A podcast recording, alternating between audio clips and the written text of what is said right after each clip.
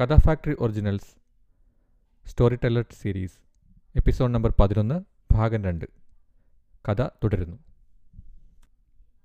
West fifty four Savannah സ്ട്രീറ്റിലെ പൂച്ചഹത്യകൾ എഴുതിയത് സിജിത് വി.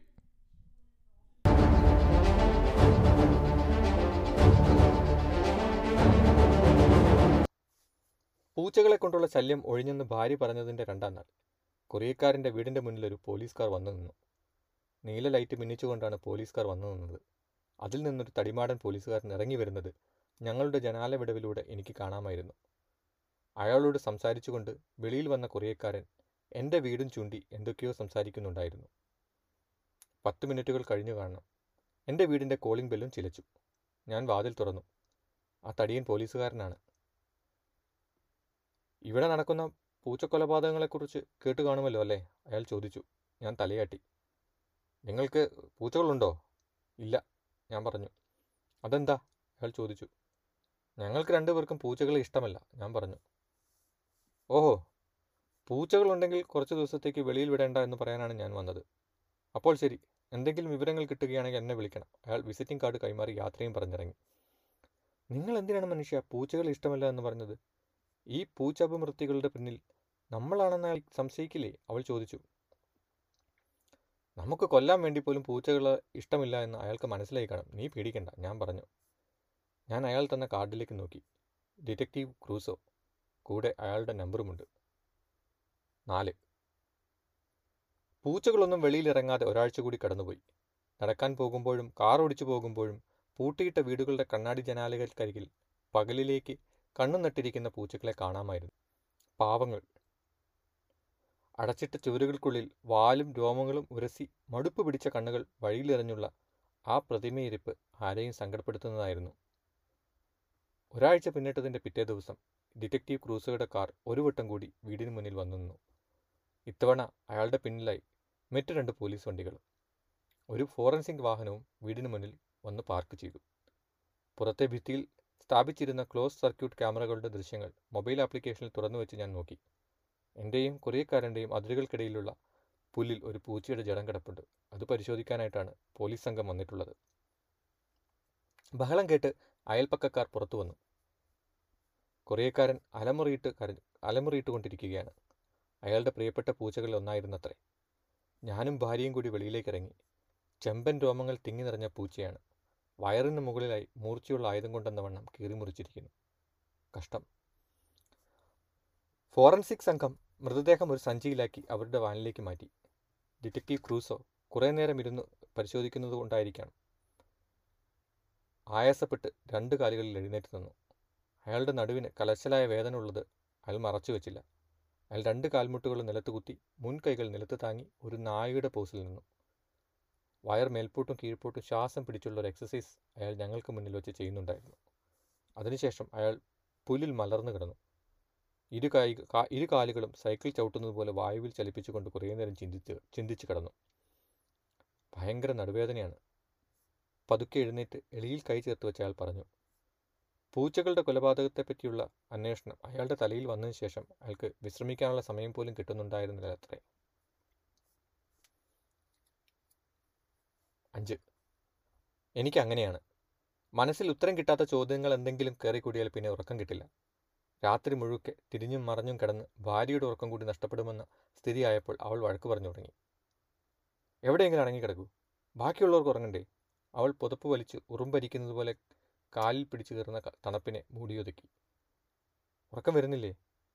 ഒരു ചെറിയ നിശബ്ദതയ്ക്ക് ശേഷം അവൾ ചോദിച്ചു. ഇല്ല ഞാൻ പറഞ്ഞു. കൗണ്ട് ചെയ്താൽ മതി. നിഗൂഢമായ താന്ത്രിക വിദ്യകൾ കൈവശമുള്ള മാന്ത്രികരുടെ ചുരുൾ മാന്ത്രികരുടെ ചുരുൾ അഴിച്ചെടുത്ത് രഹസ്യം കണ്ടെത്തുന്നത് പോലെ അവൾ പാതിമയക്കത്തിൽ പെറുപിറുത്തു. എന്താ? ഒന്ന് മുതൽ എണ്ണി തുടങ്ങിക്കോ. ഒന്ന് രണ്ട്. അങ്ങനെ ഉറക്കം വരുന്നത് വരെ കൗണ്ട് ചെയ്തോ? അവൾ പറഞ്ഞു. ഞാൻ കണ്ണടച്ചു പിടിച്ചു. പതുക്കെ മനസ്സിൽ എണ്ണാൻ തുടങ്ങി. One two three four fifty five fifty six ഏതെങ്കിലും ഒരു സ്വപ്നത്തിൽ കയറി പറ്റിയാൽ മാത്രമേ ഉറക്കത്തിലേക്ക് വഴുതി വീഴാനാവൂ. ഞാൻ കൗണ്ട് ചെയ്യുന്നത് തുടർന്നു. പതിയെ ഉടൽ ആടി ഉലഞ്ഞു. ഉറക്കത്തും ഉറക്കത്തിന് മുന്നോടിയായുള്ള സ്വപ്നത്തിലേക്ക് ഞാൻ പറന്നുയർന്നു. ഹെക്ടറുകളോളം വ്യാപിച്ചു കിടക്കുന്ന ചതുപ്പ് നിലങ്ങൾക്ക് മേലെ കോടമഞ്ഞ് കമ്പളം വിരിച്ചുറങ്ങുകയാണ്. നക്ഷത്രങ്ങളുടെയും പൂർണചന്ദ്രന്റെയും വെളിച്ചം മാത്രം. ആകാശത്തെ കീറിമുറിച്ചുകൊണ്ട് ഒരു വാൽ നക്ഷത്രം തെക്കുനിന്നും വട വടക്കോട്ട് പാഞ്ഞു പോകുന്നുണ്ട്. പെട്ടെന്നൊരു മിന്നായം പോലെ ഒരു തവിട്ട് നിറമുള്ള പൂച്ച കോടമഞ്ഞിൽ നിന്നും വെളിയിലേക്ക് വന്നു. അതിന്റെ വാലിൽ വലിച്ചു പിടിച്ചുകൊണ്ട് ചെതുമ്പലുകൾ നിറഞ്ഞൊരു കൈ കൈ പിന്നാലെ. ഞാൻ പെട്ടെന്ന് ഉറക്കത്തിൽ നിന്ന് ഞെട്ടിയണന്നു. പിന്നീട് അങ്ങോട്ട് എനിക്ക് ഉറങ്ങാനേ സാധിച്ചില്ല എന്ന് പറയുന്നതാവും ശരി. ആറ്. വൈകുന്നേരങ്ങളിൽ മഴ പതിവുള്ളതുകൊണ്ട് കുടയുമെടുത്താണ് ഞാൻ പബ്ലിക്സിൽ ഗ്രോസറി സാധനങ്ങൾ വാങ്ങാൻ പുറപ്പെട്ടത്. ചെറിയൊരു പബ്ലിക് സ്റ്റോറാണ് പബ്ലിക്സ് എന്ന് പറയുന്നത്. ഞങ്ങളുടെ തൊട്ടടുത്തുള്ളൊരു ഗ്രോസറി സൂപ്പർ മാർക്കറ്റാണത് ബ്രെഡും മുട്ടയും പഴങ്ങളും പാലും പച്ചക്കറികളും തുടങ്ങി ഒരു വീട്ടിലേക്ക് ആവശ്യമുള്ള സാധനങ്ങളും മരുന്നുകളും ബേക്കറി സാധനങ്ങളും എല്ലാം കിട്ടുന്നത് സൂപ്പർ മാർക്കറ്റ് ചെയിനായ പബ്ലിക്സിലാണ്. ഞങ്ങളുടെ ഞങ്ങളുടെ അടുത്തുള്ള പബ്ലിക്സ് മറ്റുള്ള സൂപ്പർ മാർക്കറ്റുകളെക്കാൾ ചെറുതാണ്. ചെറിയ കട ആയതുകൊണ്ട് തന്നെ പാർക്കിംഗ് ഏരിയയും ചെറുതാണ്. കടയിൽ നിന്ന് സാധനങ്ങളും വാങ്ങിച്ച് കാറിലേക്ക് ട്രോളിയും മുന്തി മഴയിലൂടെ നടന്നു വരുമ്പോഴാണ് ആ സ്ത്രീ എന്റെ മുന്നിൽ വന്നുപെടുന്നത് മഴയത്ത് നനഞ്ഞാണ് അവർ വരുന്നത്. അത്രയും നേരം ഒരു മരത്തിന്റെ ചുവട്ടിൽ നിൽക്കുകയായിരുന്നു അവർ. എന്നെ കണ്ടിട്ടായിരിക്കണം മുൻപോട്ട് വന്നത്. വട്ടത്തിലുള്ളൊരു തൊപ്പി അവരുടെ തലയിലുണ്ടായിരുന്നു പ്രായം എൺപതോ അതിലധികമോ ഉണ്ടെന്ന് തോന്നുന്നു. ഉയരം നന്നേ കുറവ്. ചെറിയൊരു കൂനുമുണ്ട്. അവരുടെ പിന്നിലായി നായകളെ കിട്ടുന്ന ഒരു കയറുമുണ്ട്. ആദ്യം ഞാൻ കരുതിയത് അതൊരു നായയായിരിക്കുമെന്നാണ്. പക്ഷേ എന്നെ അത്ഭുതപ്പെടുത്തിക്കൊണ്ടത് എന്നെ പക്ഷേ എന്നെ അത്ഭുതപ്പെടുത്തിക്കൊണ്ട് അവരുടെ കയ്യിൽ പിടിച്ച കയറിന്റെ അങ്ങേ തലയ്ക്കലെ ഉടൽ മുന്നോട്ട് വന്നു. അതൊരു പൂച്ചയായിരുന്നു. ഒറ്റ നോട്ടത്തിൽ ഒരു നായയുടെ ഉയരമുള്ള ചെമ്പൻ രോമങ്ങൾ തിങ്ങി നിറഞ്ഞ ഒരു പൂച്ച. ആദ്യമായിട്ടായിരുന്നു നായയുടെ കയറിൽ പൂച്ചയെ കെട്ടിക്കൊണ്ടുപോകുന്നു ഞാൻ കാണുന്നത്. പൂച്ചകളെ ആരും ഇങ്ങനെ കെട്ടിയിട്ട് കൊണ്ടുപോവാറില്ലല്ലോ. പൂച്ച എന്നെ കണ്ടു മുരണ്ടു. ആ സ്ത്രീ എന്തൊക്കെയോ സംസാരിക്കുന്നുണ്ടായിരുന്നു. ഞാൻ കരുതിയത് അവർ എന്നോടാണ് സംസാരിക്കുന്നത് എന്നായിരുന്നു പക്ഷേ അവർ തന്നെത്താനെയോ പൂച്ചയോടോ അതോ ഇനി നമ്മുടെയൊന്നും ദൃഷ്ടിയിൽപ്പെടാത്ത മറ്റ് പലതിനോടുമോ എന്നവണ്ണം സംസാരിച്ചു കൊണ്ടേയിരുന്നു ഇന്നലെ രാത്രിയിലെ ഗെയിം കണ്ടിരുന്നോ? അവർ എന്റെ മുഖത്ത് നോക്കി ചോദിച്ചു. ഞാൻ ഉത്തരം പറയുന്നതിന് മുന്നേ അവർ മറുപടി തന്നു. ക്വാർട്ടർ ബാക്കിന്റെ മിസ്റ്റേക്കാണ് ഞാൻ ചാർലിയോട് പറഞ്ഞു ഈഗിൾസ് മോശം ഗെയിമായിരുന്നെന്ന് ഇവിടെ ആരെങ്കിലും ഹരിക്കെയിൻ ഫാൻസ് ഉണ്ടോ എന്നറിയില്ല. ഇന്നലെ അവരുടെ ഗെയിമായിരുന്നു എനിക്ക് അവർ ഇഷ്ടമല്ല. അവരുടെ ക്വാർട്ടർ ബാക്ക് വളരെ റൂഡാണ് എനിക്ക് അവൻ ഇഷ്ടമല്ല. ഇന്നലെ പക്ഷേ ഈഗിൾ നന്നായിട്ട് ട്രൈ ചെയ്തു കേട്ടോ. ഞാൻ ചാർലിയോട് അത് തന്നെ പറഞ്ഞുകൊണ്ടേയിരുന്നു. മറുപടിയായി ഞാൻ പുഞ്ചിരിക്കുക മാത്രം ചെയ്തു. അവർ എന്റെ പുഞ്ചിരിയെയോ ഉത്തരങ്ങളെയോ ഒന്നും കേൾക്കാൻ നിൽക്കാതെ പിന്നിൽ മടിച്ചു മടിച്ചു നിൽക്കുകയായിരുന്ന പൂച്ചയും വലിച്ചുകൊണ്ട് പാർക്കിംഗ് ഏരിയയും കടന്ന് മുന്നോട്ട് പോയി.